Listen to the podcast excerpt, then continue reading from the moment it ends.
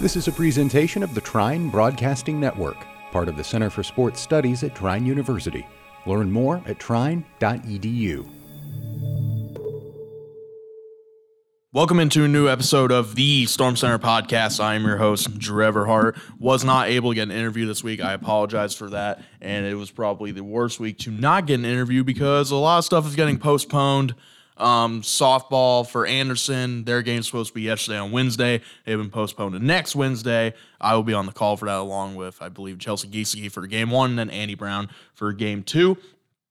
And then men's lacrosse, their game against Ohio Northern, which is also supposed to be on Wednesday, has been postponed to today, which is Thursday. So we will see what happens there. So that will not be in the rundown. So unfortunately, all I have for this week is a rundown. So uh, let's go ahead and get into it. Hit it.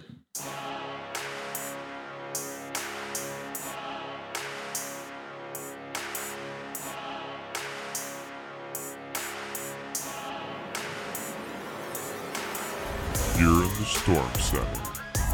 Acrobatics and tumbling won 269.905, 247.945 against the University of Mary Hardin Baylor. They will be at Concordia, Wisconsin on Sunday.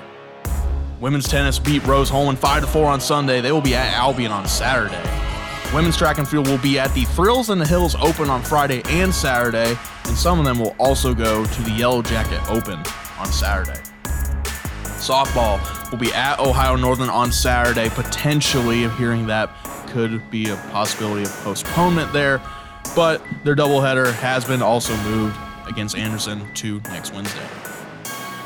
Women's lacrosse will host Mount St. Joseph on Saturday and Edgewood on Sunday, and then women's golf will be at Hope on Thursday. Men's tennis beat Manchester 9 0 on Thursday. They then beat Rose-Hulman 6 3 on Sunday. They will also be at Albion on Saturday. Men's lacrosse beat Carroll, Wisconsin on Saturday. Their game at Ohio Northern, as I mentioned, was scheduled for yesterday on Wednesday, but it was rescheduled to today, which is Thursday, the 23rd.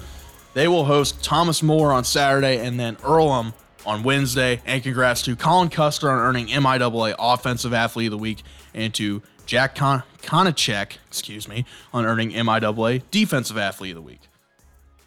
Baseball lost 7 to 6 at Franklin on Sunday and then 18 to 8 and 14 to 1 to Franklin on Monday.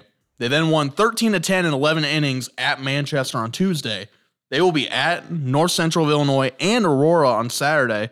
Then they will play St. Mary's of Minnesota as part of the Buona Beef Restaurants Classic in Montgomery, Illinois. Then they're going to host Ohio Northern on Tuesday. Men's track and field will also be at the Thrills in the Hills Open on Friday and Saturday, and then also some of them will be at the Yellow Jacket Open on Saturday.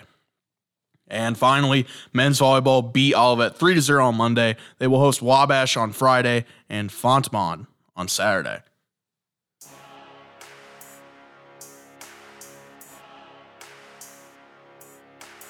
I want to thank you for listening to this short rundown. Again, I apologize for not getting an interview for this week. I will try to get one for next week, so stay tuned for that. But that will be it for this week. Be sure to follow everyone on Twitter at Trine Broadcast, at Storm Center Pod. I am at DeVrard00, and we want to wish all Thunder teams good luck this week.